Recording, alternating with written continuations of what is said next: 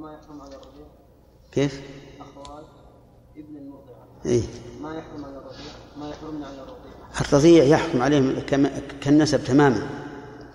فأخت المرضعة خالة الرضيع. ما في تفصيل شيء إذا كان إذا كنا سبقناه أو جئنا بعده. أبد ما في تفصيل. القاعدة ما فيها تفصيل. لكن التصوير يختلف على بعض الناس. الوقت شيخ. نعم بارك الله فيك إيش دليل الاسلام ابن على موضوع محل محل اختين من ما ذكرنا هذه؟ ما ذكرنا. يا جماعة؟ قلنا دليل أن الرسول يحرم من الرضاع ما يحرم من النسب. هذا الدليل. هذا الد- دليل. وأم الزوجة من النسب حرام بالمصاهرة لا بالنسب. ها إي. الاختيار من الرضاع يحرم. يقول إن ما ما أشوف له دليل ابدا. يقول إن الرضاع لا يساوي النسب. والعلة من الجمع بين بين الأختين العلة الخوف من قطيعة الرحم. عرفت؟ لما يظهر بين الزوجتين من الغيرة. و... و... والأختين من الرضاع ليس بينهما رحم موصولة. ولهذا لا يجب علينا أن نصل أمنا من الرضاع أو أن نصل أختنا من الرضاع. لا يجب علينا كما يجب في صلة النسب. ولكن نقول لشيخ الإسلام رحمه الله هذه العلة توجب سقوط الحكم. والعلة المستنبطة إذا أوجبت سقوط الحكم أو تخصيص الحكم فإنها أو تخصيص النص فإنها لا تقبل. والحكم يحرم من الرضاع ما يحرم من النسب. فنقول إذا كان الجمع بين أختين من النسب حراما فالجمع بين الأختين من الرضاع حرام أيضا. نعم. انتهى الوقت تقول نعم. طيب. لا لا. الوقت خلاص انتهى. ما شرحنا؟ كيف؟ نعم. بسم الله الرحمن الرحيم. الحمد لله رب العالمين وصلى الله وسلم على نبينا محمد وعلى آله وأصحابه أجمعين. آه، نحن في ترجمة أو في شرح ترجمة المؤلف مجد الدين عبد السلام بن تيمية رحمه الله في كتاب المنتقى باب من وقع على ذات محرم وانتهينا من الكلام على ذات المحرم. قال أو عمل عمل قوم لوط. هذه شرحنا؟ أو أتى بهيمة. طيب عمل عمل قوم لوط. يعني أتى الذكر ذكر أتى ذكرا. هذا هو عمل قوم لوط. وعمل قوم لوط هو أول عمل عمله البشر في هؤلاء القوم. لقول نبيهم أتاتون الفاحشة ما سبقكم بها من أحد من العالمين. وهذا كلام نبي حق. فأول من فعل هذه الفاحشة هم قوم لوط. فعليهم وزرها ووزر من عمل بها إلى يوم القيامة. هذه الفاحشة والعياذ بالله فاحشة انقلاب انقلاب فطرة. فإن الإنسان لا يمكن أن يريد هذا الشيء إلا وقلبه منكوس والعياذ بالله. وخلقه سافل. ولهذا قال لهم نبيهم لوط موبخا إياهم أتأتون الذكران من العالمين وتذرون ما خلق لكم ربكم من أزواجكم؟ هل هذه فطرة؟ عجيب. لا. ولهذا قال بل أنتم قوم عادون. ليس هذا مقتضى الفطرة. وإذا كان هذا مقتضى الفطرة فأنت أيها الفاعل يجب أن تكون مفعولا بك. ويبقى البشر الرجال ما بين فاعل ومفعول به. أين الرجولة؟ لا شيء. ثم إن هذا المفعول به إذا كبر وشاهد وجوه الفاعلين كيف يقابله؟ وبأي وجه يقابلهم؟ إنه سيقابلهم بخجل. يقابلهم بنفس لا يمكن أن نتصورها نحن لأنه يشاهد من؟ يشاهد من هو له بمنزلة الزوج. والفاعل يشاهد هذا مشاهدة من يعتقد أنه مثل الزوجة ثم لا بد أن أن يتحرك والعياذ بالله قلب هذا الرجل عقوبة له إلى أن يفعل هو بآخرين. فيحصل بذلك شر كثير. ولذلك كانت هذه الفاحشة فاحشة عظيمة أرسل إليها أرسل إلى إزالتها ومحقها رسول. مع الدعوة إلى التوحيد لأنه ما وما أرسلنا من قبلك من رسول إلا نوحي إليه أنه لا إله إلا أنا فاعبدون ومع لكن مع هذا التوحيد أرسل إلى هذه الخصلة الخبيثة. الثاني أو أتى بهيمة. إتيان البهيمة أيضا انقلاب وانعكاس. إذ كيف يلجأ الرجل الإنس الإنسي المفضل على كثير ممن خلق الله إلى أن يحط قدره بإتيان هذه البهيمة؟ وربما كانت البهيمة حمارا. وربما كانت كلبة فتكون أخبث وأخبث. لهذا سبق الكلام في الحديث على من أتى ذات محرم منه وأن الواجب إيش؟ أن الواجب قتله سواء كان محصنا أم غير محصن. بخلاف الزاني بغير ذات المحرم فإنه إن كان محصنا فحده الرجم وإن كان غير محصن فحده مئة جلدة وتغريب عام. أما الثاني عمل قوم لوط واتيان البهيمة فقال المؤلف عن عكرمة عن ابن عباس رضي الله عنهما قال قال رسول الله صلى الله عليه وآله وسلم من وجدتموه يعمل عمل قوم لوط فاقتلوا الفاعل والمفعول به. رواه الخمسة. إلا النسائي. وعن سعيد بن جبير رضي الله عنه وعن سعيد بن جبير ومجاهد عن ابن عباس رضي الله عنهما في البكر يوجد على اللوطية يرجم رواه أبو داود. هذا الحديث والأثر يدلان على وجوب قتل اللوطي فاعلا كان أو مفعولا به. من وجدتموه يعمل عمل قوم لوط فاقتلوا الفاعل والمفعول به حتى وإن كانوا غير محصنين محصنين. فلو تلوط رجل له خمس عشرة سنة بآخر مثله وكل منهما لم يتزوج فماذا نصنع؟ يجب القتل. وقد حكى شيخ الإسلام ابن تيمية رحمه الله وغيره من العلماء إجماع الصحابة على وجوب قتل الفاعل والمفعول به بكل حال.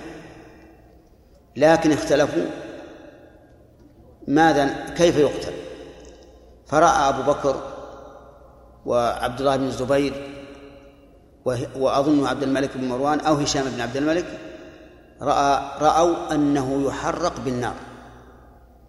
يوقد له حطب ويحرق لأن فعله شنيع. فعوقب بهذه العقوبة نكالا لغيره. وليس المقصود إعدامه حتى نقول يعدم بالسيف أو بغيره المقصود الردع. هذا أهم شيء. فيحرق بالنار. وهذا رأي أبي بكر رضي الله عنه وهو ممن عرف بالسماحة واللين ومع ذلك أحرقه بالنار. وكذلك عبد الله بن الزبير وهما من الصحابة. وقيل بل يلقيان من أعلى شاهق في البلد ويتبعان الحجارة. عرفتم؟ قياسا على ما فعل الله بقوم لوط. وهذا القياس مبني على أن قوم لوط فعل بهم هكذا. أي حملت أرضهم ثم نكست. لكن في هذا نظرا. فإنه لم يصح أن عقوبة الله لقوم لوط كانت بهذه الصفة.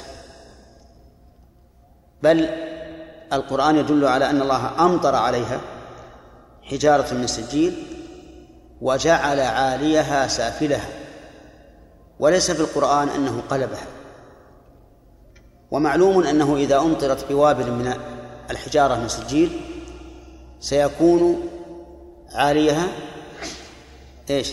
سافلها. ستتهدم سيتهدم البناء. ويكون العالي منه في الأرض. فيكون العالي سافلا. ولو كانت مقلوبة لكان ذكر القلب أبلغ من ذكر الرمي بالحجارة من سجين ولذكره الله عز وجل. على كل حال نحن لسنا بحاجة شديدة إلى أن نعرف كيف كان جعل عليه عليها سافلها. المهم أنها رجمت بالحجارة. فقال بعض العلماء إنه يلقى من أعلى شاهق بالبلد ويتبع الحجارة وقيل بل يرجم بالحجارة مباشرة. والمهم أنه لا بد من قتل الفاعل والمفعول به. والأولى بالإمام أن يضع عقوبة تكون أشد زجرا عن هذه الفاحشة. إن شاء بالإحراق وإن شاء بالرجم أمام الناس وإن شاء بإلقائه بإلقائه من شاهق فالذي يرى أنه أنكى يفعله لأن المقصود إصلاح الخلق. وإنما كانت هذه عقوبة وإنما كانت هذه عقوبة هذه الجريمة لأن هذه الجريمة كما قلت أولا انتكاس للفطرة وفساد للمجتمع وانحطاط في الأخلاق. ثم إنها لا يمكن التحرز منها. لا يمكن التحرز منها. إذ أنها من ذكر بذكر. ولا يمكن التحرز. لو وجدت رجلا وامرأة لأمكنك أن تستفهم ما هذه المرأة. لكن إذا وجدت رجلا مع رجل هل يمكن أن تستفهم؟ لا يمكن. رجل مع رجل ما غير مستنكر عند الناس. فيذهب به إلى أدنى مكان يختفيان فيه ثم يفعل به والعياذ بالله. ثم هو فساد للمجتمع يعني ينقلب الرجال إلى إلى نساء. فيفسد المجتمع. ولذلك نقول هذا القول أعني وجوب قتلهما بأشد قتلة تكون رادعا. هو القول الصحيح كما دل عليه الحديث. وكما يدل عليه المعنى. وقال بعض أهل العلم إن حدهما كحد الزاني أي أنه يرجم المحصن المحصن ويجلد غير المحصن ويغرب عاما. وهذا هو المشهور من المذهب مذهب الحنابلة وقيل بل يعزران بل يعزران تعزيرا يعني دون الحد وأغرب من ذلك وأقبح أنهما لا يعاقبان. أنهما لا يعاقبان إطلاقا. لماذا؟ قالوا اكتفاء بنفور الطبع عن هذه الفاحشة. اكتفاء بنفور الطبع عن هذه الفاحشة لأن الطبع ينفر منه. ما حاجة إلى أن نأتي بجلد أو رجم حتى ننفر منه.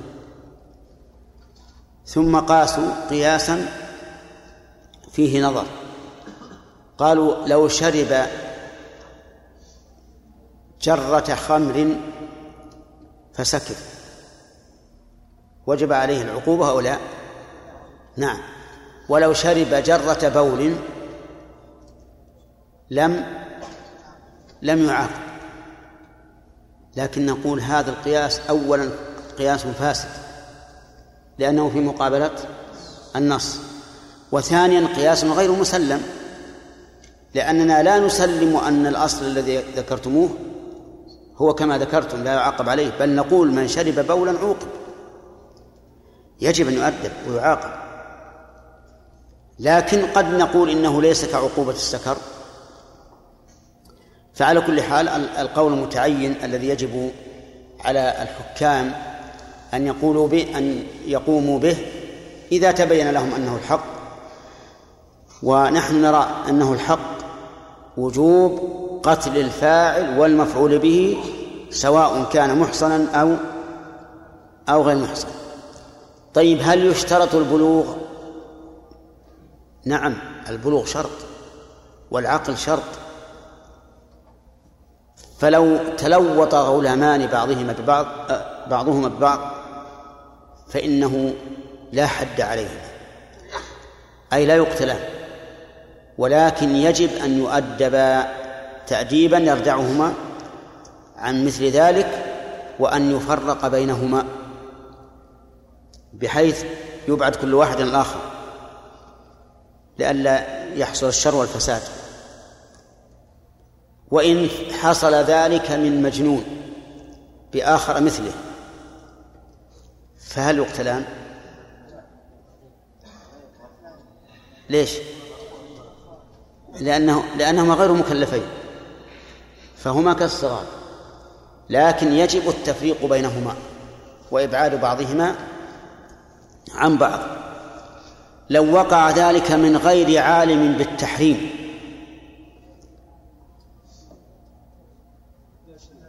فهل فهل يحدان؟ لا يحدان ولكن يبقى النظر دعوى أنهما لا يعلمان هل تقبل؟ نقول إن عاشا في مجتمع إسلامي فدعواهما عدم العلم لا تقبل ولا تسلم لأن هذا معلوم عند المسلمين جميعا أنه حرام وإن عاش في بلد إباحي يبيح مثل هذا ثم أسلم وجاء لبلد الإسلام وادعي أن ذلك جائز وادعي أنهما لا يعلمان التحريم فهنا نقبل. نقبل أنهما لا يعلمان ونرفع الحد عنهما. واضح؟ طيب. ثم قال رحمه الله في الثالث من الترجمة وهو من أتى بهيمة قال عن عمرو بن أبي عمرو عن عكرمة عن ابن عباس رضي الله عنهما أن النبي صلى الله عليه وآله وسلم قال من وقع على بهيمة فاقتلوه واقتلوا البهيمة. رواه أحمد وأبو داود والترمذي وقال لا نعرفه إلا من حديث عمرو بن أبي عمرو. وروى الترمذي وأبو داود من حديث عاصم عن أبي رزين عن, عن ابن عباس أنه قال من أتى بهيمة فلا حد عليه وذكر أنه أصح. نعم. هذا في من أتى البهيمة. هل يقتل أو يحد كحد الزاني أو يعزر؟ في هذا ثلاثة أقوال. القول الأول أنه يقتل. وهو وهو مبني على صحة هذا الحديث. فاقتلوه واقتلوا البهيمة. قالوا وأمر النبي صلى الله عليه وسلم بالقتل على سبيل الوجوب. ولولا أن قتله واجب ما استبيح لأنه محرم والمحرم لا يباح إلا بواجب. فاهمين القاعدة هذه؟ قتل النفس حرام. فإذا أذن فيه دل على وجوب القتل. لأن الحرام لا ينتهك إيش؟ إلا لفعل واجب. ولهذا استدل بعض العلماء على وجوب الختان بهذه القاعدة. قال لأن الأصل أن قطع شيء من الإنسان إيش؟ محرم. لا يجوز تقطع من اصبع من أصبعك ولا جلد من جلودك من جلدك. قالوا فلما انتهك هذا المحرم دل على وجوبه. إذ لا ينتهك المحرم إلا لفعل لفعل واجب. على كل حال هذه قاعدة ذكر بعض العلماء وتحتاج إلى تحرير. لا ما يخلص انتهى الوقت؟ ها؟ انتهى الوقت الآن؟ ما تبون نكمل الكلام على هذا؟ نعم. نكمل لا يتقطع علينا. طيب آه، القول الثاني أنه أن حده حد الزنا. لأنه فرج محرم فوجب إقامة حد الزنا على من قام به أو على من انتهكه كالزنا. وقيل بل يعزر وهذا هو المروي عن ابن عباس أنه لا حد عليه ولكن يعزر بمعنى أنه يؤدب تأديبا يردعه وأمثاله عن ذلك. انتبه. وقالوا إن الفرق بينه وبين الزنا ظاهر جدا. أن الزنا شهوة طبيعية. تدعو إليه الطبيعة. أليس كذلك؟ لكن إتيان البهيمة هل تدعو إليه الطبيعة؟ أبدا. لا يمكن لإنسان أن يميل طبعه إذا كان طبعا حقيقيا فطريا إلى أن يأتي البهيمة. لا تميل إلى أن يأتي البعير أو يأتي الحمار أو يأتي الكلب. نعم ما يمكن هذا. فلا يقاس على الفرج الذي تشتهيه الطبيعة بل يقال يكتفى بالرادع الطبعي الفطري ويعزر تعزيرا فقط. وهذا هو الصحيح. الصحيح أن آتي البهيمة يعزر ولا يحد لأن الحديث في صحته نظر. والنفس المعصومة لا يمكن أن تقتل بهذا الأمر الهين لأن الأصل العصمة فلا يزول هذا الأصل إلا بأمر بين صحيح. ومعلوم أن هذا الحديث ضعفه أكثر أهل العلم وقالوا إنه لا يصح. وعلى هذا يكون الصحيح أن من أتى البهيمة فإنه يعزر هذا بالنسبة للإنسان الفاعل. أما البهيمة فتقتل. تقتل. لماذا تقتل وهي بهيمة؟ نقول العقوبة على صاحبها. العقوبة على صاحبها. أما البهيمة فهي إن لم تقتل اليوم نعم ذبحت غدا إن كانت مما يؤكل. فالواقع أن الضرر على من؟ على صاحبها. ثم إن كانت ملكا للفاعل فاتت عليه. وإن لم تكن ملكا للفاعل غرمها لصاحبها. غرمها لصاحبها. فإذا قال قائل ما الحكمة من قتل البهيمة؟ قلنا أولا أن أن ذلك نوع من التعزير بالمال. نوع من التعزير بالمال. تعرفون التعزير بالمال؟ نعاقب الإنسان بشيء من ماله ناخذه أو ما أشبه ذلك. ثانيا أن هذه البهيمة ربما تحمل وإن كان هذا بعيدا من حيث العادة لكن الله على كل شيء قدير. وقد ذكر أن بعض الناس جامع عجلا فخرج إنسان رأسه رأس ثور فالله أعلم أنا نقلني عن هذا قال إن هذا وقع في البحرين منذ سنوات. فالله أعلم هل هذا صحيح أو لا. نعم. نعم. ها؟ محمد يقول كثير وأنت تقول ما يمكن. فرق. نعم. كيف؟ على كل حال الفقهاء يقولون هذا ممكن. الفقهاء يقولون هذا ممكن والطبائعيون يقولون هذا غير ممكن. ولكن نقول كلمة غير ممكن أو ممكن كل منهما خاضع لقدرة الله عز وجل.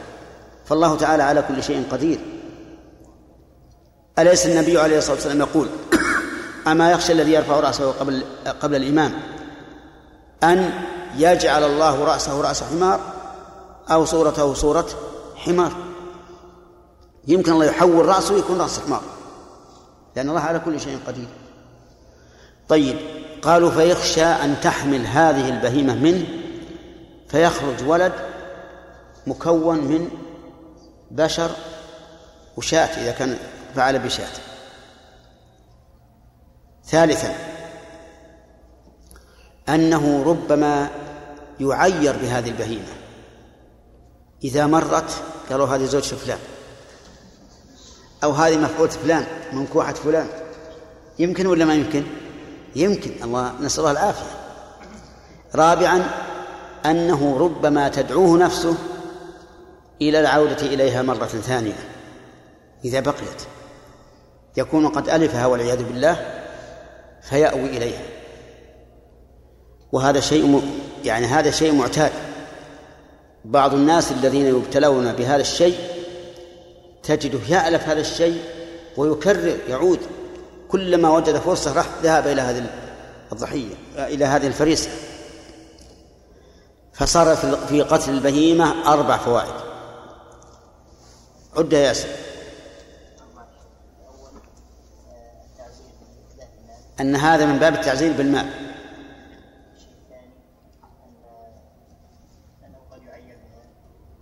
أنه يعير بها. أنها تحمل بجنين مكون من بشر وخروف مثلا. ها. نعم. فلهذا كان كان من الحكمة أن تقتل هذه البهيمة.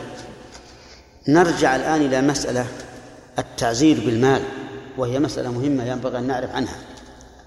هل التعزير بالمال حرام أو هو راجع إلى رأي الإمام؟ يرى بعض العلماء أنه حرام أن التعزير بالمال حرام إلا فيما وردت به, السنة. إلا فيما وردت به السنة مما وردت به السنة إحراق رحل الغال. الغال الذي يكتم شيئا من الغنيمة. إذا قاتلنا الكفار غنم وكتم شيئا من الغنيمة هذا غال. يحرق رحله كله. وتؤخذ الغنيمة التي كتمها تضاف إلى غنيمة الجيش. ورحله يحرق. وهذا وردت به السنة. كذلك من كتم ضالة. الإبل الضائعة. لا يجوز لأحد أن يأخذها حتى أن الرسول صلى الله عليه وسلم غضب لما سئل عن ضالة الإبل وقال ما لك ولها؟ دعها. فإن معها سقاءها وحذاءها ترد الماء وتأكل الشجر حتى يجدها ربها. أفهمتم هذه؟ إذا كتم الضالة إذا أخذ وكتمها ثم ثبتت عنده فإنه يضمن قيمتها مرتين مرتين ليش؟ عقوبة له الثالث أن أن الإنسان إذا سرق ثمرا من من من رؤوس النخل فإنه يضاعف عليه الغرم ولا تقطع يده. يضاعف عليه الغرم فيضمن قيمته مرتين ولا تقطع يده. فهذه أشياء وردت بها السنة. فهل يجوز أن نعزر بالمال قياسا على هذه الأشياء؟ أقول يرى بعض العلماء أن الأموال محترمة وأن الأصل عدم انتهاكها إلا ما دل عليه الدليل فيقتصر عليه فقط لأن الحكم إذا خرج على الأصل انتبه قاعدة مفيدة. الحكم إذا خرج عن الأصل اقتصر فيه على ما جاء به النص. والأصل حرمة المال. فلا نهتك هذه الحرمة إلا بما جاء به النص فقط. ولكن الصحيح أنه يجوز التعزير بالمال. وأن المال ليس أعظم حرمة من البدن. فإذا كان العدوان على البدن محرما يا سعيد صح؟ ماذا قلت؟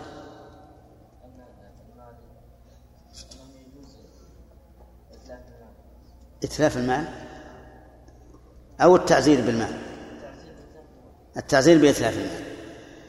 لأن نقول ليس المال بأعظم حرمة من من البدن وإذا كان لا يجوز لا يجوز للإنسان أن يعتدي على بدنك ولا على مالك. ومع هذا نجوز التعزير بعقوبة البدن. أو لا؟ كيف قوة البدن؟ يجلد. يجلد الإنسان تعزيرا. فإذا جاز هتك حرمة البدن تعزيرا فهتك حرمة المال من باب أولى ولا شك من باب أولى. ثم إن التعزير المراد به التأديب بل هو التأديب. فإذا كان هذا الإنسان لا يتأدب بالضرب بالبدن ويتأدب بإتلاف ماله أيهما أولى؟ ها؟ إتلاف المال. ولهذا يقال إن رجلا من البخلاء عثر عثر وكان عليه نعل فجرحت أصبعه ورأى الدم يفور منها فقال باللغة العامية شوي وإلا في النعلة. يعني معناه أن إصبعه أهون عليه من من النعلة من أن تصاب نعلته بشيء. فإذا كان المقصود التأديب وكان التأديب بالمال أنكى تعين. ومن ذلك ومن ذلك هذا الذي أريد أن أصل إليه. من ذلك تغريم المخالف في السير. في السيارات. إذا جاء مع خط معاكس كم عليه؟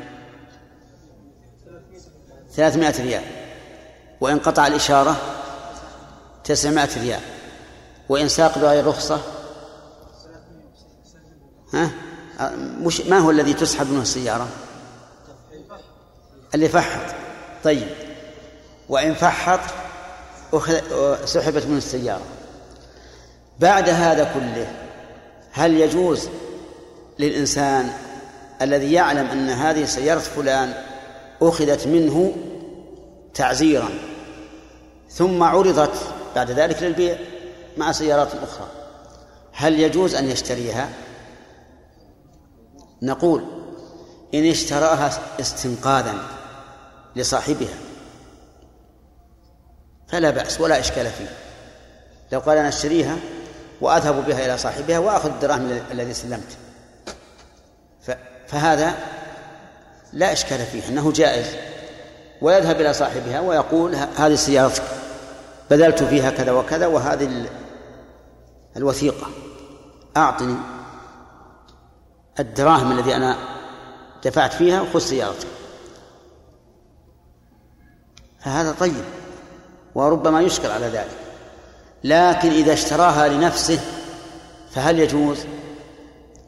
الجواب نعم يجوز. بناء على القول بجواز التعزير بالمال. لأنه إذا جاز التعزير بالمال صار أخذ هذه السيارة تعزيرا حق أو حقا أو باطلا. حقا فتكون أخذت بحق. فإذا بيعت جاز أن يشتريها من يشتريها من الناس. واضح؟ طيب. وهذا هو الصحيح. لكن يبقى النظر هل يشترط لكونها حقا أن يكون الفاعل عالما بأن هذا ممنوع؟ الجواب نعم لا بد أن يعلم. ولكن المعروف أنه لا يمكن من قيادة السيارة إلا من علم أن هذه المخالفة تقتضي إيش؟ التعزير بأخذ السيارة. فإن لم يكن عالما بذلك فمعناه أنه قد أخل بشروط قيادة السيارة فيكون بهذا معتديا. يكون بهذا معتديا يصح أن يجازى على عدوانه بكونه قاد السيارة بدون رخصة. فهذه المسائل ينبغي الإنسان أن يتفطن لها. لأن لو قلنا لا يجوز شراءها بقيت مكدسة وضاعت ماليتها. فإذا قلنا تشترى وتؤخذ يؤخذ ثمنها لبيت المال صار في هذا فائدة. نعم. كيف يكون الخلاف مقبول من التابعين أو أي نعم. إذا ثبت إجماع الصحابة على قتل اللوط فكيف ساغ لمن بعدهم أن لمن بعدهم أن يخالف؟ نقول هذه مسألة تقع كثيرا. يكون خلاف غير معلوم للمخالف فيقول القول وينتشر. كما أنه قد يأتي النص في حكم مسألة من المسائل لا يعلم به المخالف. ولو علم لعدل عن قوله. هذه أيضا نقول لم يعلم به المخالف ولو علم لعدل عن قوله. أو أنه علم بذلك لكن لم يطمئن إلى نقله. يعني علم فيه إجماع لكن من نقله؟ قد لا يطمئن إلى النقل. وأنتم تعلمون أن الإجماع قد ينقل وليس هناك إجماع. قال بعضهم الإجماع سكوتي نعم. فإذا ثبت عن التابعين انهم خالفوا فإنه يخرج من الاجماع لأنه سكوت ولكن ليس نص. له الإجماع السكوتي يحتج به كثير من العلماء ولا سيما إذا جاء من الخليفة لأنه يكون مشتهرا بينا. فالإجماع السكوتي حجة ولكنه ليس كالإجماع القولي لأن الإجماع القولي مقطوع به. ولكني أنا أقول لكم لا يمكن أن يكون هناك إجماع قولي أبدا. من يبي يمشي على الناس كل واحد واحد واحد؟ يقول أنت موافق أو مخالف. نعم.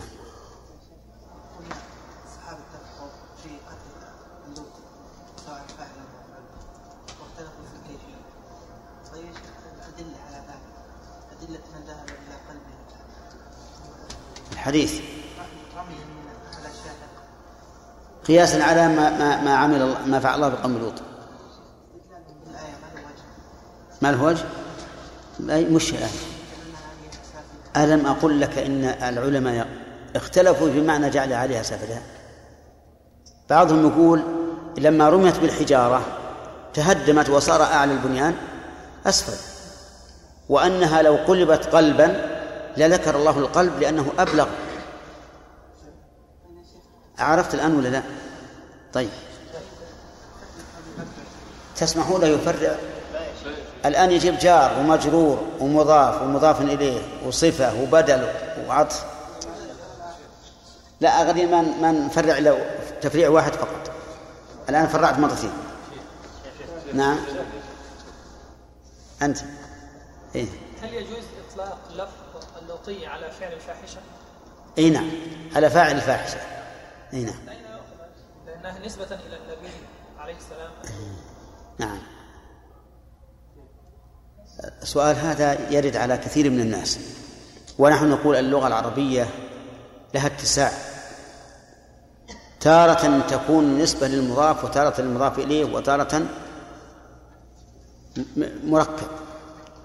امرؤ القيس كيف تضيف إليه؟ كيف تنسب إليه؟ كيف تنسب إليه؟ قيسي امرئي مرقسي يعني إما من إلى الأول أو إلى الثاني أو يركب فهذا من باب النسبة إلى المضاف إليه والمراد المضاف. المراد المضاف. وهو مشهور عند العلماء يعني ما علماء أجلة. يقول لوطي واللوطية وما أشبه ذلك. لكن لا شك أن الأحسن دفعا لهذا الاشتباه الذي قد يشتبه على من لا يعرف أن الأفضل أن تقول آه، قوم لوط. من عمل عمل قوم لوط كما جاء في هذا الحديث. ها؟ حمد.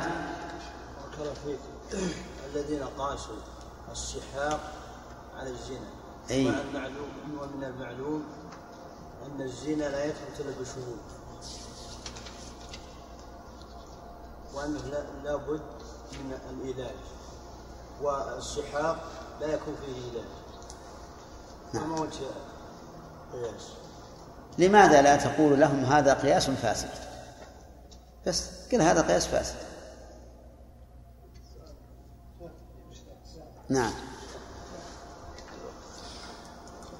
لماذا يثبت اللواء؟ كما يثبت الزنا بأربع شهود أو بإقرار. خلاص؟ تفضل. بسم الله الرحمن الرحيم. الحمد لله رب العالمين والصلاة والسلام على سيد المرسلين وآله وصحبه ومن تبعهم بإحسان إلى يوم الدين. قال المصنف رحمه الله تعالى باب في من وطئ جارية امرأته.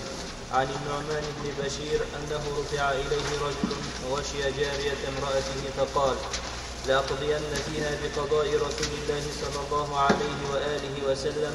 إن كانت أحلتها لك جلدتك مئة وإن كانت لم تحلها لك رجمتك. رواه الخمسة. وفي رواية عن النعمان عن النبي صلى الله عليه وآله وسلم أنه قال في الرجل يأتي جارية امرأته قال إن كانت أحلتها له جلدته مئة وإن لم تكن أحل أحلتها له رجمته. رواه أبو داود والنسائي. بسم الله الرحمن الرحيم. قال المؤلف رحمه الله في كتاب المنتقى باب ما جاء في من وطئ جارية امرأته. يعني ما جاء من الحكم. طيب. في من وطئ جارية امرأته. وجارية المرأة يعني مملوكتها. فماذا يكون عليه؟ عن النعمان بن بشير رضي الله عنه أنه رفع إليه رجل غشي جارية امرأته. غشي بمعنى جامع. ومنه قوله تعالى فلما تغشاها حملت حملا خفيفا فمرت به. أي جامعها. فقال لأقضين فيها بقضاء رسول الله صلى الله عليه وسلم إن كانت أحلتها لك جلدتك مئة وإن كانت لم تحلها لك رجمتك رواه الخمسة وفي رواية عن عن النبي صلى الله عليه وسلم أنه قال في الرجل يأتي جارية امرأته قال إن كانت أحلتها له جلدته مئة مئة جلدة. وإن لم تكن أحلتها له رجمته. هذا هو الحكم وهذا الحكم توقيفي إذا ثبت عن النبي صلى الله عليه وآله وسلم فهو توقيفي يتمشى الإنسان عليه سواء فهم العلة أم لم يفهم. ولكن كثيرا من العلماء ضعف هذا الحديث بأنه مضطرب السند ومشتبه المتن.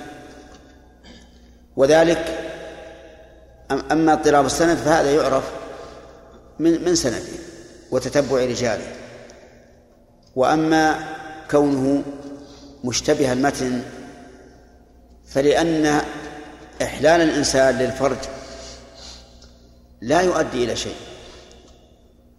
لأن لأن الفرج محرم إلا بحقه بالكتاب والسنة. ولا يؤثر تحليل البشر لهذا الفرج شيئا. وبناء على ذلك نرجع إلى الأصل وهو أن هذا الزوج الذي غشي جارية امرأته إن كان محصنا فعليه الرجم. بكل حال سواء أحلتها له أم لم تحلها له. وإن كان غير محصن فعليه الجلد وتغريب عام سواء أحلتها له أم لم تحلها له. هذه القاعدة الشرعية. فجاء هذا الحديث مخالفا للقاعدة.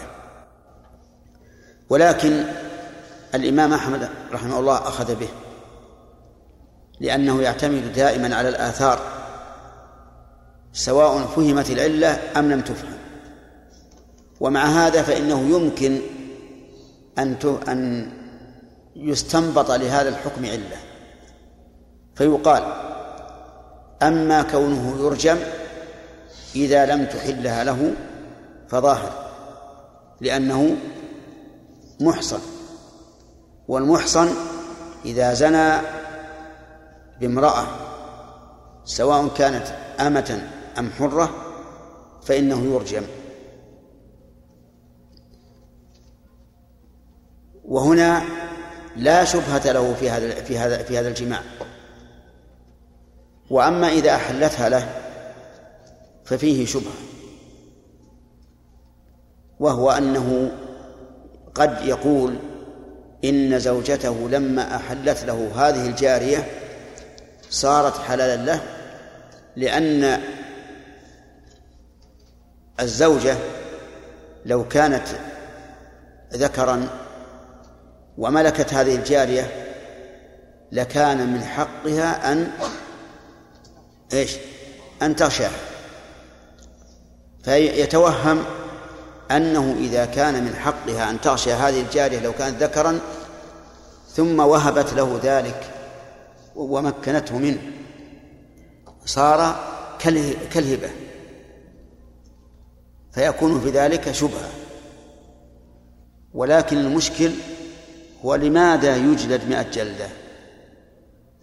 لأن الشبهة إن كانت مؤثرة رفعت الحكم بالكلية وإن لم تكن مؤثرة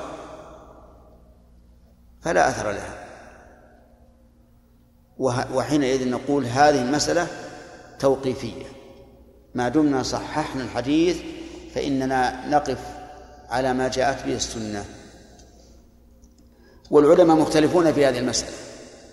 فمنهم من يرى أن هذا الرجل الذي أحلت له زوجته جاريتها حكمه حكم من لم تحله ما حكمه حكم من لم يكن له زوجة تحل له جاريتها. فإن كان محصنا رجم وإن كان غير محصن جلد. وينبغي أن نقول إذا صح هذا الحديث بل يجب أن نقول إذا صح هذا الحديث عن النبي صلى الله عليه وآله وسلم كان الحكم به واجبا ومقدما على القياس. وإن لم يكن وإن لم يصح فالرجوع إلى القياس هو الواجب. ثم قال باب ما. نعم. في هذا الحديث فوائد. أولا إثبات ملكية الزوجة. أو إن شئت فقل إثبات جريان ملك الزوجة على ما تحت يدها. ويؤخذ هذا من قوله إن أحلتها وإن لم تحلها. فهو يدل على أن المرأة الزوجة تتصرف في مالها. ويتفرع على هذه هذه الفائدة أن للزوجة أن تتصرف فيما شاءت من مالها سواء أذن الزوج أم لم أم لم يأذن. ومن فوائد هذا هذا الحديث إثبات الرق بقوله جارية امرأة والرق ثابت بالشرع لكن له سبب. إذا لم يكن بهذا السبب فإنه حرام. وسببه الأصلي هو الكفر. فإذا قاتل المسلمون أعداءهم وملكوا رقاب وسبوهم ملكوا رقابه. وبناء على ذلك نقول إنه إذا كان هذا هو السبب فإن الاسترقاق يكون من فوائد الرقيق. وليس من باب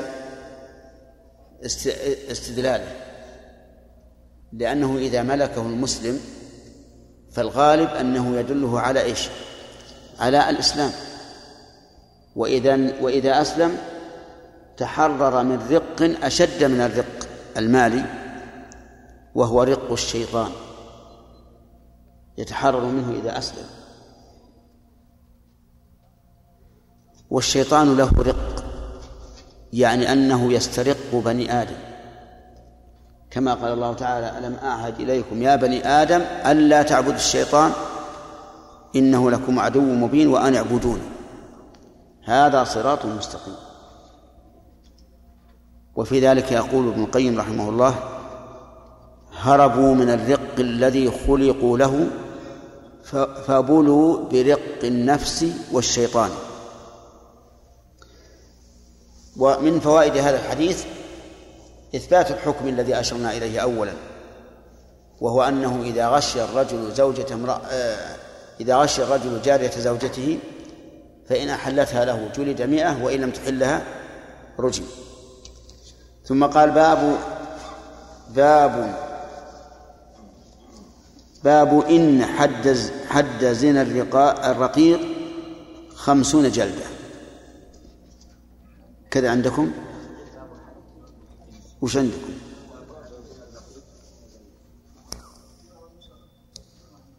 ها؟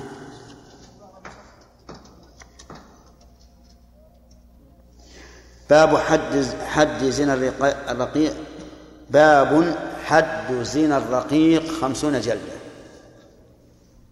الرقيق هو المملوك. وقد قال الله تعالى في حكم الرقيقة أو الأمة إذا زنت قال فإذا أحصن فإن أتين بفاحشة فعليهن نصف ما على المحصنات من العذاب. فإذا أحصن فإن أتينا بفاحشة فعليهن نصف ما على المحصنات من العذاب. وما هو العذاب الذي الذي يتنصف في حق الحرائر؟ هو الجلد. أما الرجم فلا يمكن أن يتنصف. يعني لا يمكن أن تقول أرجم هذا نصف رجم. وبناء على ذلك يكون حد الأمة إذا زنت كم؟ خمسون جلدة. وهذا بنص القرآن. أما العبد إذا زنى فقد اختلف العلماء هل يتنصف العذاب في حقه أو يؤخذ بالعذاب كاملا. فمنهم من قال يتنصف العذاب في حقه قياسا على الأمة. ومنهم من قال يؤخذ بالعذاب كاملا لعموم قوله تعالى الزانية والزاني فاجلدوا كل واحد منهما مئة جلدة. فلننظر إلى الأحاديث التي تثبت تنصف الحد. قال عن علي رضي الله عنه قال أرسلني رسول الله صلى الله عليه وسلم إلى أمة له سوداء زنت لأجلدها الحد. قال فوجدتها في دمها فأتيت رسول الله صلى الله عليه وآله وسلم فأخبرته بذلك فقال لي إذا تعالت من نفاسها فاجلدها خمسين رواه عبد الله بن أحمد في المسند. عبد الله بن أحمد بن أحمد رحمه الله له زوائد في مسند أبيه. والمسند إمام في الحديث وحجة عظيمة كبيرة لكن دخل فيه هذه الزيادات من عبد الله رحمه الله وعفى عنه وكان فيها أحاديث ضعيفة بل بعضها موضوع. وهذا هو الذي خدش في المسند. ولكن يقول شيخ الإسلام رحمه الله المسند الذي هو مسند الإمام نفسه لا يوجد فيه حديث موضوع. والأحاديث الموضوعة أو الضعيفة جدا إنما كانت من زيادة عبد الله ابنه أو القطيعي أو القطيعي أيضا فإنه زاد فيها. وهذا الحديث ماذا قال عنه نيل الكلام عليه في باب تأخير الرجل عن عن الحبلى وسيأتي أيضا في وسيأتي أيضا في الباب الذي بعد هذا. وآثر عمر مؤيد لها وآثر عمر مؤيد لحديث الباب لوقوع لوقوع ذلك منه بمختصر جماعة من الصحابة. بمحضر جماعة من الصحابة. وروى ابن وروى ابن وهب عن عن ابن جريج عن عمرو عن عمرو بن دينار أن عن عمرو بن دينار بن دينار أن فاطمة بنت رسول الله صلى الله عليه وسلم كانت تجلد وكانت تجلد وليدتها إذا زنت خمسين ويشهد لذلك عموم قوله تعالى فعليهن نصف ما على المحصنات من العذاب. ولا قائل بالفرق بين الأمة والعبد كما حكي كما كما حكى ذلك صاحب البحر. وروي عن عن ابن عباس رضي الله عنهما أنه قال لا حد على مملوك حتى يتزوج. تمسكا بقوله تعالى فإذا أحسن. فإنه تعالى علق حد الإماء بالإحسان وأجاب عنه في البحر بأن لفظ الإحسان محتمل لأنه بمعنى أسلمنا وبلغنا وتزوجنا. قال ولو سلم ولو سلم فخلاف ابن عباس سلم. ولو سلم فخلاف ابن عباس منقوض والأولى الجواب بحديث أبي هريرة وزيد بن وزيد بن خالد الآتي في الباب. الذي بعد هذا فإن فيه أنه سئل عن صلى الله عليه وآله وسلم عن الأمة إذا زنت ولم تحسن تحصن. فقال إن تحصن. ولم تحسن فقال إن زنت فاجلدوها وهذا نص في محل النزاع. وأخرج مسلم وأبو داود والترمذي من حديث أبي عبد الرحمن السلمي أن أمير المؤمنين علي رضي الله عنه خطب خطب فقال يا أيها الناس أقيموا الحدود على أرقائكم. من أحسن منهم ومن لم يحسن. وقد وافق ابن عباس طاووس. وقد وافق ابن عباس طاووس وعطاء وابن جريج وذهب الجمهور إلى خلاف ذلك. قوله إذا تعالت من نفاسها في العين المهملة أي خرجت وفيه دليل على أنه يهمل وعلى أنه يمهل من كان مريضا حتى يصح من مرضه. وقد وقد تقدم الكلام على ذلك في باب تأخير الرجم عن الحكم نعم. هذا الحديث لا إشكال فيه من حيث الحكم لكن الإشكال في أن هذه الأمة لرسول الله صلى الله عليه وآله وسلم. فيقال جواب هذا الإشكال أن هذه الأمة بمنزلة الخادم وليست موطوءة له يعني لي- ليست سرية له. وإذا لم تكن سرية له فلا ضير على رسول الله صلى الله عليه وسلم من كونها تزني. أما لو كانت سرية له فهذا موقع إشكال عظيم. لكن لا ليست من من سرياته بل هي من خدمه. وعن عبد الله بن عياش بن أبي ربيعة المخزومي وأما قوله إنه لا لا لا, لا مفرق بين الرجل بين الرجل وال وال والعبد والأمة فهذا غير صحيح لأن التفريق بينهما ظاهر معروف. فالظاهرية يرون العموم أن أن العبد ولو كان آه نعم أن الزاني ولو كان عبدا فإنه يقام عليه الحد لعموم الآية. طيب يقول وعن عبد الله بن عياش بن أبي ربيعة المخزومي قال أمرني عمر عمر بن الخطاب رضي الله عنه في فتية من قريش.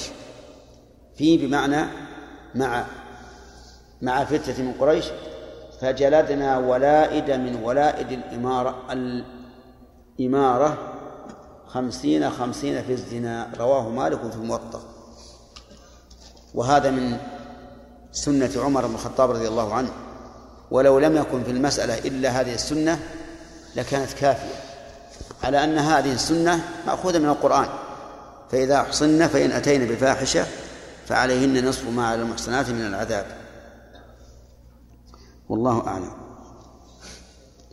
إذا نأخذ من هذا الحديث ومما ذكرنا من الآية أن المملوك لا يرجم وإنما يجلد ولا يجلد الجلد الكامل بل النصف.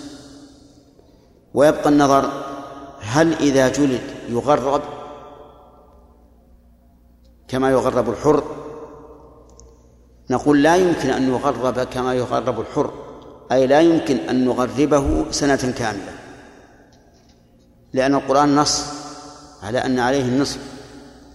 ولكن هل نغربه نصف سنة؟ هذا محل نظر. وذلك لأن تغريبه فيه ضرر على السيد. حيث يفوته منافع العبد في هذه المدة. ولا تزر وازرة وزر أخرى. وأيضا قد يكون سببا لهروب العبد. أو لإقامة ملازم له يحتاج إلى أجرة. وكلاهما ضرر على السيد. وبناء على هذا نقول يجلد ولا يغرد لما في ذلك من الضرر على السيد. وأما قول بعضهم إنه أيضا إن الضرر حاصل على على السيد ولا بد لأن زناه أيضا يستلزم نقص قيمته وحط مرتبته فهذا ضرر على السيد. فيقال إن الحد لا بد من إقامته ولكن التغريب أخطر على السيد من إقامة الحد وفيه أيضا إضافة ضرر على السيد بدون دليل واضح فيها فالأقرب أنه أي أي الرقيق يجلد خمسين جلدة ولا يغرب. نعم محبوب؟ محبوب. نعم. سيأتينا إن شاء الله في الحديث في الحديث الذي في الباب الذي بعده. نعم.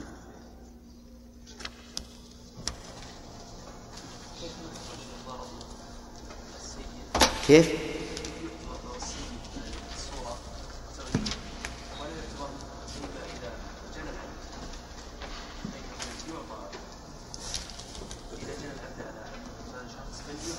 نعم.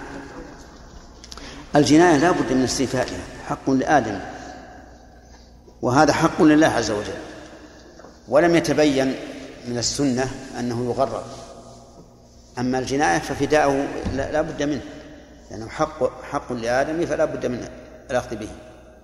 شراف بارك الله فيكم. ما الذي جعل ابن عبد الله بن رحمه الله تعالى يجعل هذه الزوائد لماذا لم يجعل كتابا آخر؟ وما هو القطيع؟ أي هذا القطيع من من من التلاميذ. وأما عبد الله بن أحمد فضم ما ما رواه إلى إلى مسند أبيه لهذا لكون المسند إماما إماما للمحدثين يأخذون به ويقتدون به. نعم.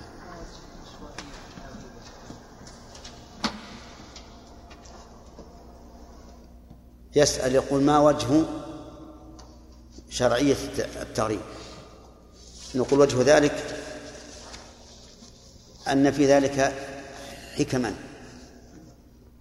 منها أنه إذا غرب عن مكان الزنا فإنه يبعد عنه ولا تحدثه نفسه بالرجوع إليه.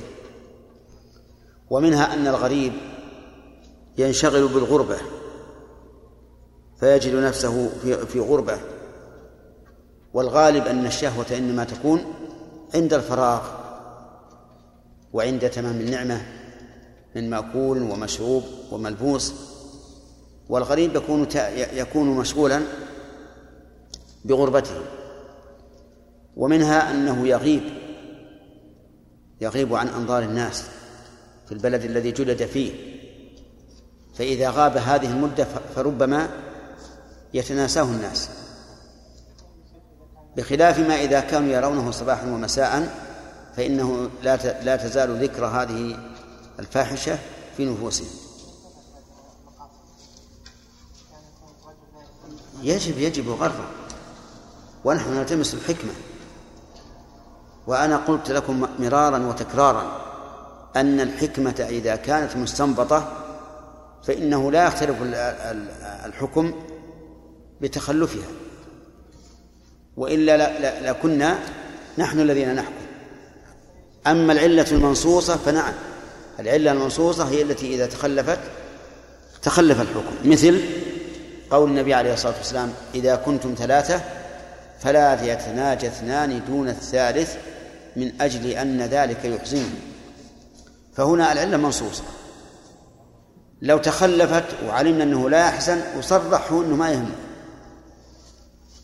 فهل يثبت النهي؟ نعم. أجب. لا يثبت. فالعلة الم- المستنبطة لا يتخلف لا يختلف الحكم بتخلفها. لأن يجوز أن يكون هذه العلة التي بني عليها الحكم الشرعي ويجوز أن لا تكون. أما العلة المنصوصة فنعم إذا تخلفت تخلف الحكم لأنه قرن بها فكانت علة كالمشروطة. نعم. أي نعم. ذكرتم عفى الله عنكم شيخ أن تغريب العبد هو ضرر على السيد. فهل يرد قول من يقول لأنه أصلا كما ذكرتم يعني ولكن بش- بش- بشكل آخر أن الضرر على السيد واقع بجلد العبد. نعم. لأن العبد قد يم- قد يمرض أشهر بعد هذا الجلد. نعم. وهل يرد أيضا قول من يقول لأنه كيف كيف تكون التغريب لوقوع الضرر؟ وهذا ما حكم الله به في صريح القرآن. لا. هل يرد هذا؟ لا ما يرد. لأن الذي حكم الله به في سنة القرآن نصف ما على المحصنات من العذاب. والعذاب بينه الرسول في الحديث الذي يأتي في الباب الذي بعد هذا قال اجلدوها. إذا زنت فاجلدوها. ثم إذا زنت فاجلدوها. ولم يذكر التغريب. نعم. إيش؟ إيش؟ لا أيوه. هذا لا بد منه. لا بد من هذا الضرر. كما لو مرض العبد أو حصل عليه حادث. هذا شيء قضاه الله وقدره. نعم. طيب. اقرأ الفقه. انتهى. طيب. نعم. بسم الله الرحمن الرحيم.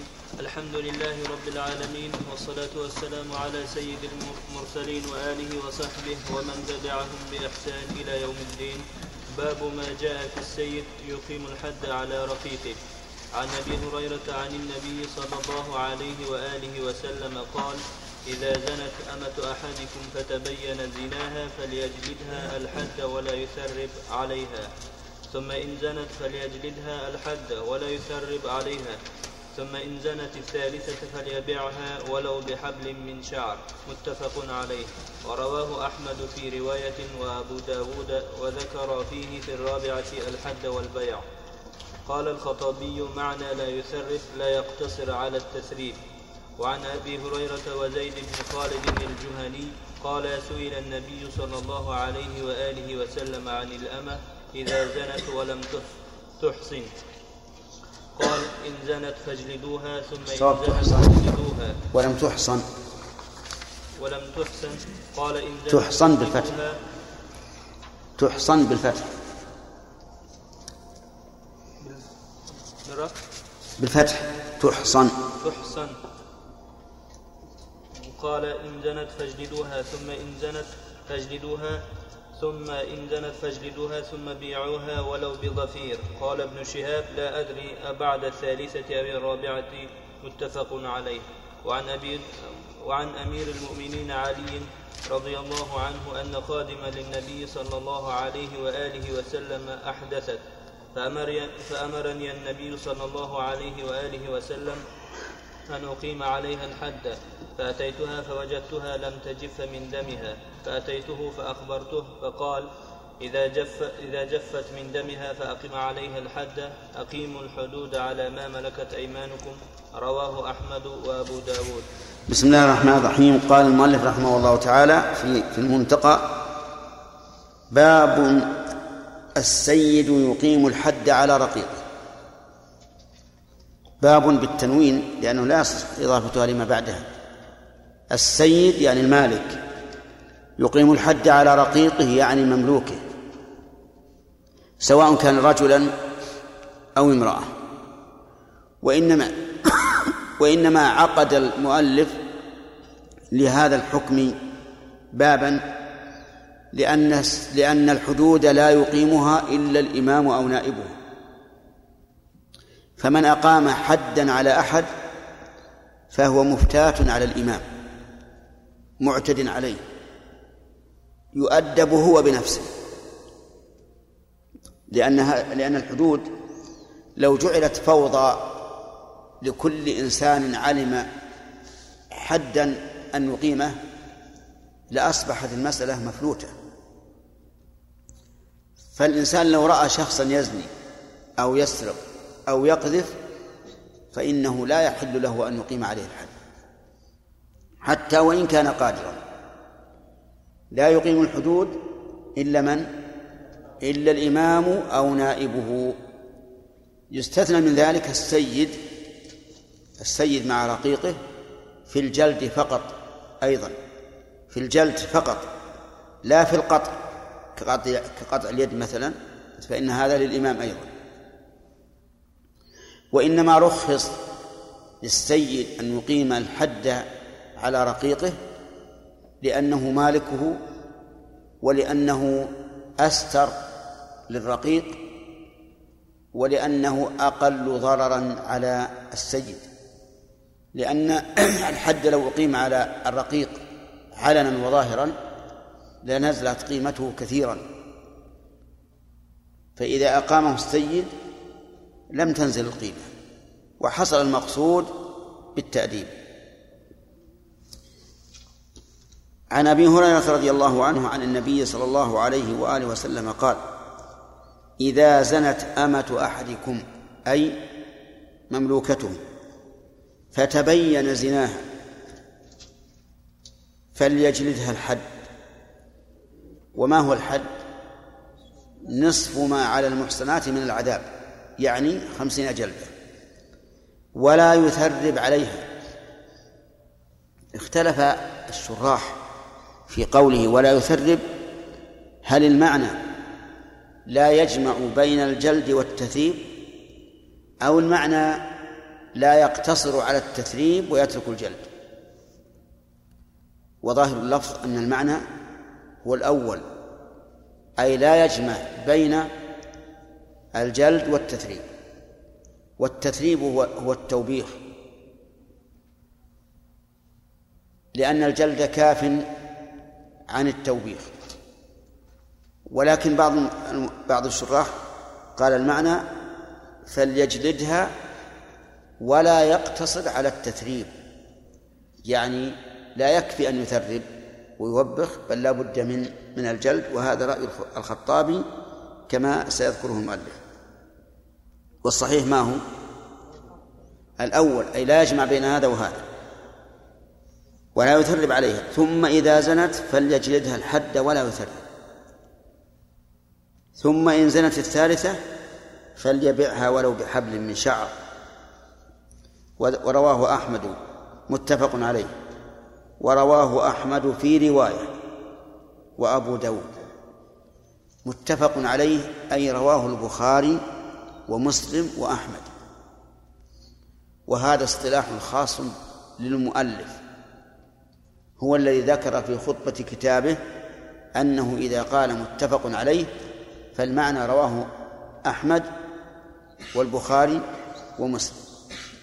أما المشهور فإنه إذا قيل متفق عليه فللبخاري ومسلم فقط. ولهذا قال هنا ورواه أحمد في رواية.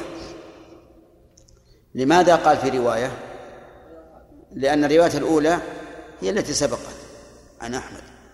ولو ولو لم يكن أحمد داخلا في في المتفق عليه لقال ورواه أحمد وأبو داود وذكر فيه. يعني لم يحتج إلى قيد في رواية. قال وذكر فيه في الرابعة الحد والبيع. اللي في الحديث الآن ثلاثة أو أو أربع. فليجدها حد. ثم ليجدها حد. ثم إن زنت الثالثة فليبيعها. ورواية أحمد وأبي داود رواية أحمد الثانية وأبي داود تقتضي أن يجلدها ثلاث مرات وفي الرابعة أيضا يجلدها ويبيع ويجلدها ويبيعها. في هذا الحديث فوائد. الفائدة الأولى جواز إقامة السيد الحد على رقيقه إذا زنى. نحن قلنا الآن على رقيقه والحديث ورد في الأمة. فهل استدلالنا صحيح أو لا؟ الجواب لا ليس بصحيح. لأنه لا يصح لا يصح الاستدلال بال- بالخاص أو بالأخص على الأعم. وهنا ال- الحديث في الأمة. فلا يصح أن نجعلها في الأمة والعبد لأنه لا يصح أن يكون الدليل أخص من المدلول. لكن نقول إذا لم يتناول الحديث العبد لفظا فإنه يتناوله معنى أي بالقياس. قياس العبد على الأمة لأنه لا فرق. فإن قال قائل ربما يكون الفرق أن الأمة يطلب فيها الستر أكثر مما يطلب في في العبد. لأن الأمة إذا زنت واشتهر زناها فربما تكون مأوى لمن؟ للزناة. إذا علموا أنها تستعمل الزنا والعياذ بالله بإظهار جلدها فإنهم يأوون إليها. بخلاف العبد فإن هذا المحذور لا يوجد في حقه فيمتنع القياس. قلنا هذا وارد هذا وارد. ولكن حتى العبد إذا كان شابا جميلا فإنه إذا علم أنه زاني ربما يكون إيش؟ مأوى للعاهرات. ومن فوائد هذا الحديث أنه لا تجوز إقامة الحد إلا بعد التبين وأن مجرد التهمة لا لا لا لا, لا, لا يجوز إقامة الحد بها. من أين تؤخذ؟ من قوله فتبين زناها. فأما مجرد تهمة فإنه لا يجوز أن يقام عليه الحد. لكن إذا وجدت التهمة وجبت الحيطة بأن يحتاط السيد لا لا لها وينتبه لها. ومن فوائد هذا الحديث أن عقوبة الزنا حد. لقوله فليجلدها الحد. ومن فوائد الحديث أنه إذا كان الشيء معلوما صح التعبير عنه على سبيل الإجمال من أين تؤخذ؟ من قوله الحد فإنه غير مبين مجمل لكنه معلوم وعليه فيجوز التعبير بالمجمل عن عن المعلوم إذا كان إيش؟ إذا كان معلوما. طيب. ومن فوائد الحديث أنه لا يجمع بين الحد والتثريب. وذلك أنه إذا جمع بين الحد والتثريب جمع بين عقوبتين. عقوبة الجسد وعقوبة القلب والروح. وهذا أمر زائد. فكما أننا لا نوبخ الحر إذا أقمنا عليه الحد فلا ينبغي أن نوبخ الرقيق إذا أقيم عليه الحد. فإن الرقيق قد يكون أعذر من من الحر. طيب إذن نقول لا يجمع بين إيش؟ بين الحد والتثريب ومن فوائد هذا الحديث أن الحدود تتكرر بتكرر الأفعال. يعني أننا لا نحيل الفعل الثاني على الأول إذا أقمنا الحد بل كلما حددناه ثم عاد إلى إلى الذنب إيش؟ حددناه. أما إذا لم نحده للأول ثم أعاد الفعل ثانيا قبل الحد فإنه يكتفى بحد واحد. انتبهوا. يكتفى بحد واحد. كالرجل يبول أولا فيستنجي ثم يتغوط ثانيا فيستنجي ثم تخرج منه الريح ثالثا فيتوضأ. فهل نقول يجب أن يتوضأ ثلاث مرات لكل حدث وضوء؟ عجيب لا. طيب. بال أولا فتوضأ ثم تغوط ثانيا. ثم خرجت منه الريح ثالثا. فهل يكفيه الوضوء الأول عن ما يكفي. هذا المرأة التي تكرر منها الزنا إذا حددناها للزنا الأول ثم زنت الثانية وجب إقامة الحد عليها. ولا نقول هذه قد حدت لهذا الذنب فلا نعيد الحد بل نعيده. ثم إذا عادت أعدناه أيضا. أما لو تكرر الزنا ولم نعلم بها إلا بعد أن تكرر ثلاث مرات أو أربع أو أكثر فإننا نحدها إيش؟ مرة واحدة. نحدها مرة واحدة. طيب. ومن فوائد هذا الحديث أنه إذا أن الأمة إذا زنت في الثالثة فإننا فإنه فإنها تباع. لقوله فليبعها. ثم هل هذا الأمر للوجوب؟ أو للاستحباب. جمهور العلماء على أن على أن ذلك للاستحباب.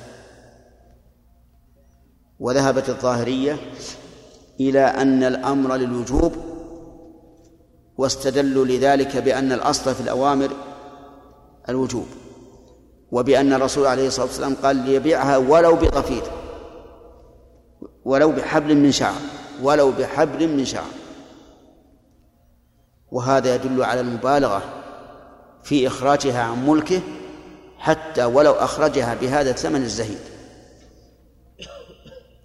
وما وقولهم أقرب إلى الصواب في أنه يجب بيعها.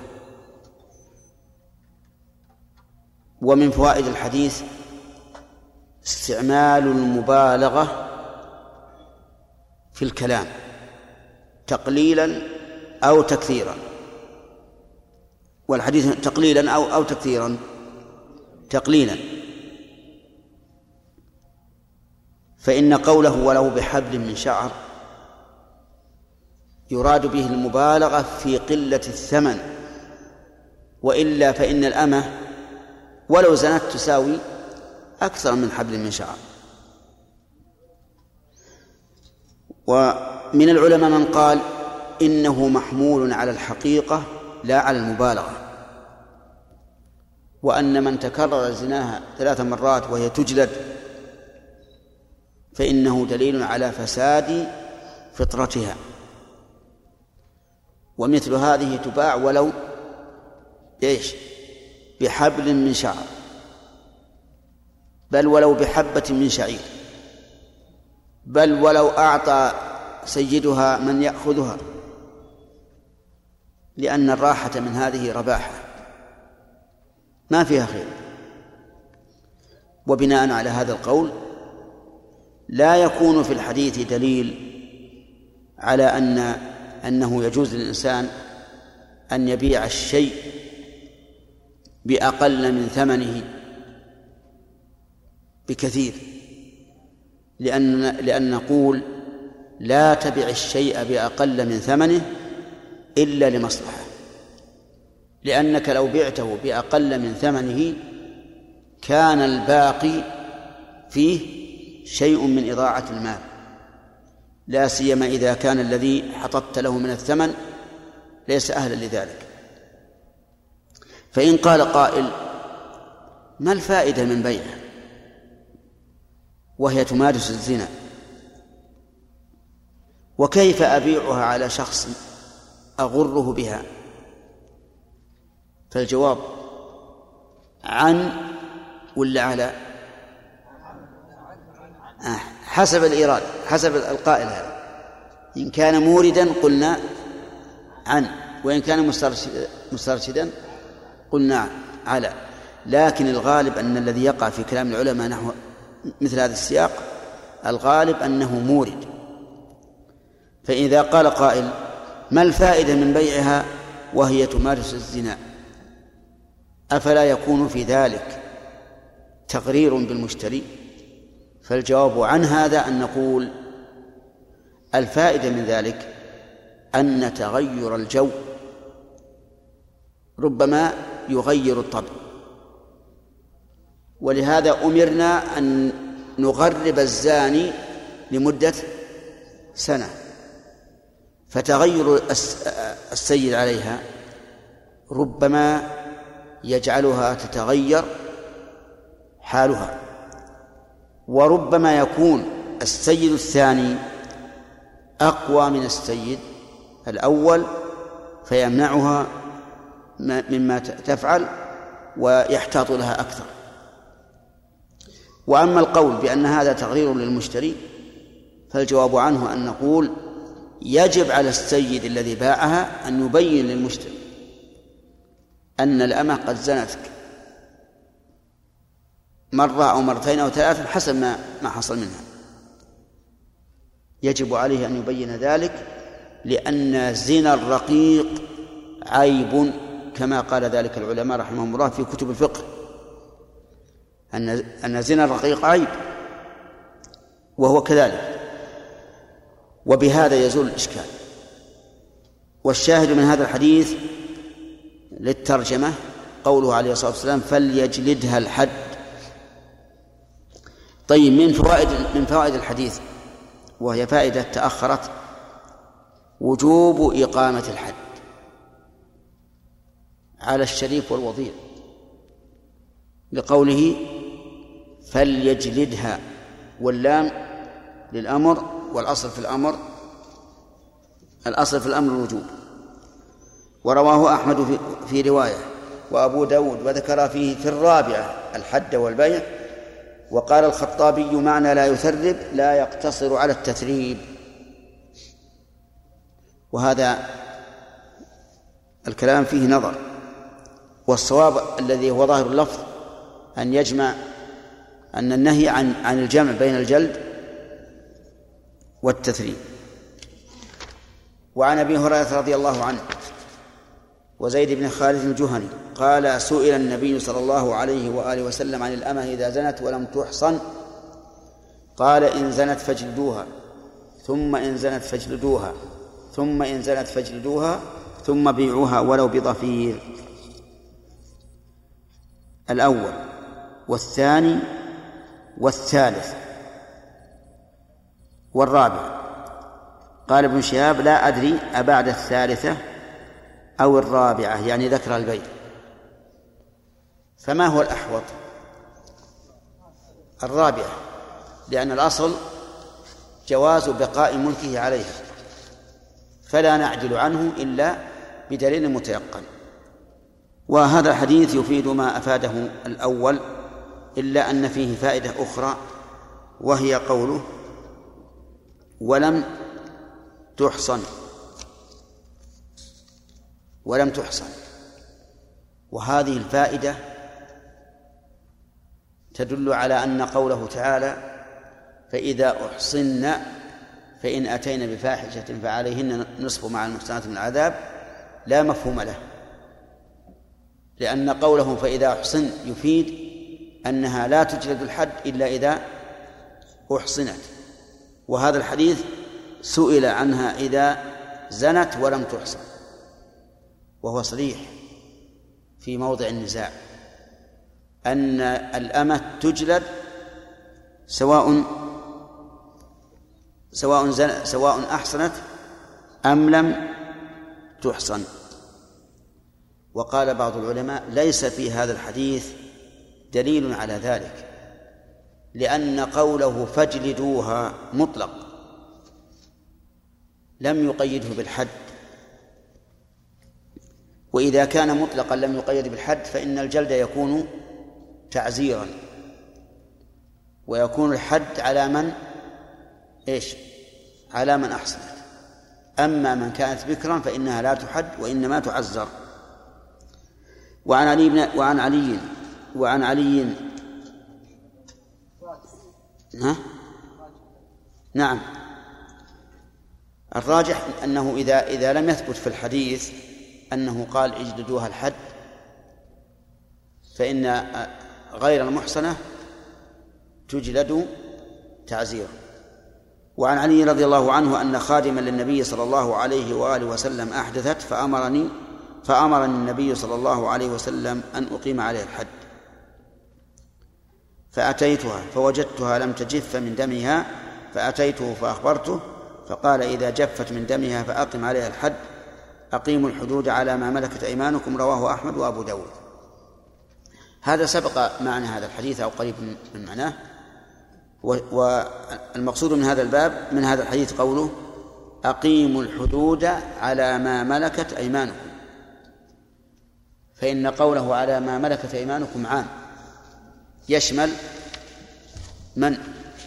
الذكور والإناث. وفي هذا الحديث من الفوائد أن أن النفساء لا يقام عليها الحد لأنها ضعيفة لا تتحمل وضعفها معلوم لأن الدم يخرج منها والدم مادة الحياة فيلحقها من الضعف ما يمنع إقامة الحد عليها ما دامت في النفاس. ومن فوائد الحديث أن المريض مرضا يرجى زواله يرفع عن الحد أو يؤجل يؤجل. ومن فوائده من فوائد الحديث جواز إقامة الحد على المرضع. لأنها لما طهرت من النفاس أمر النبي صلى الله عليه وسلم أن يقام عليها الحد. وذلك لأن هذا الحد جلد. لا يؤثر على الرضيع بخلاف القتل أو الرجم فإنه سبق أن النبي صلى الله عليه وآله وسلم منع من الرجم الحبلى ثم المرضع حتى تفطمه. والفرق بين هذا وبين الجلد أن الرجم فيه هلاك الأم وأما الجلد فليس فيه هلاك الأم. والله أعلم. نعم